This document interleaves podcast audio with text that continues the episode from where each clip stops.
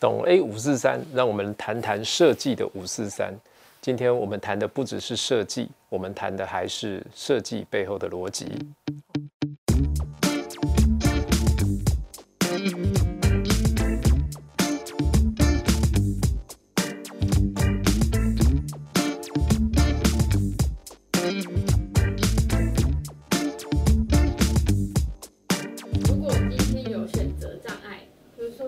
说我看了乡村风的设计，或者是那种白色大理石的设计，或者是工业风，我都觉得哇，我都很喜欢。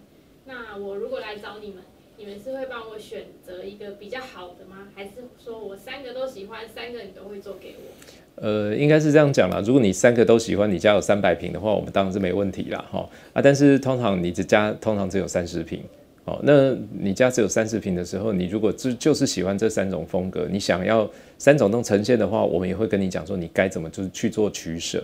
那在整个呃，诶，我们不应该是说怎么样的风格最适合你，而是说在你的需求里面，什么样的风格是最适合你的需求的。好，我认为这个是会比较重要的。哦，举个例子，比如说，哦，你有一百双鞋，啊，你想用工业风，结果你的鞋子全部都露在外面，我相信这不会是好看的。好，那你变成是说我需要做遮掩的方式，那你遮掩的太多的时候呢，我们就可能要用另外一种风格来做呈现。好，就是类似这样子的模式。很多的设计师、设计公司的做法应该就是，哎，那业主你喜欢什么样的风格啊，或者是你喜欢什么样的东西啊？你们参考的图片呐？哦，我觉得这个是一个呃降低沟通成本的一个还不错的方法。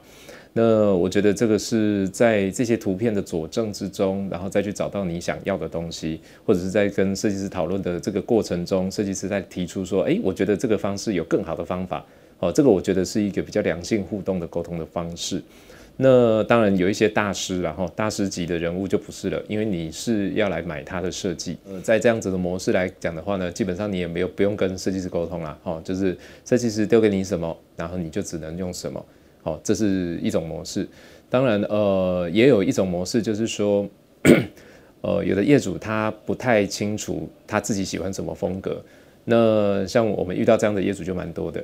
那他不太清楚怎么怎么自己喜欢什么样的风格，或者是他喜欢什么样的东西，我们变成从功能面去推他可能需要什么样的风格，或者是找出他适合的感觉，或者是在设计的这个沟通的过程中做一个比较良性的沟通。好，那当然就是像我刚刚说的，呃，如果说是以呃功能面来看的话。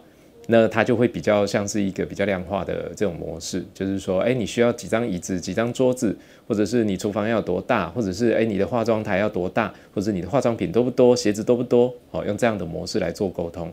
那当这些东西能够被量化出来以后呢，呃，我们就能够知道说，哎，在这个空间里面，它最适合的样子会是什么？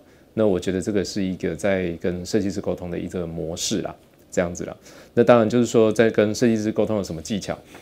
其实是这样的哈，就是说设计师啊哈，应该是全世界最难沟通的一种生物了哈，就是他们有自己的想法跟风格哈啊，或者是自己对于美感的坚持。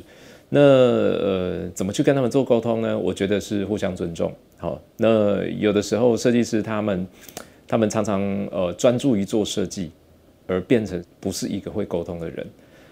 那我们公司的模式就是，诶，我是负责沟通，然后呢，我来当成业主跟设计师之间的桥梁。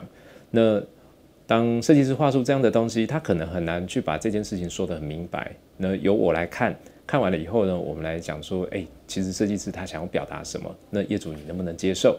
或者是呢，我们去说服业主说，其实这样子的方式是更先进的，会更前进的，或者是更前卫的方式。哦，我觉得这个也是一种方法。那怎么去跟设计师良性的沟通呢？我认为是说，呃，你在一个，呃，不要用一种比较模糊的字眼，叫做感觉。我感觉怎么样？我感觉这个不漂亮，我感觉这个很漂亮。这个东西会变成是在设计师上，他会很难去把它量化，或者是你很难去说服他说你觉得不漂亮，但是设计师觉得漂亮啊。所以这个变成是在说，呃，你在这一些。呃，当你觉得这个东西不漂亮的时候呢，你应该找出一个你比较喜欢的模式来告诉他。哦，那告诉他之后呢，他自然就会知道说，哦，原来你喜欢的是那个东西。那这样子来讲的话呢，他会比较能够去理解说，哦，他接着他要怎么去做修正，怎么去修正这个设计这样子。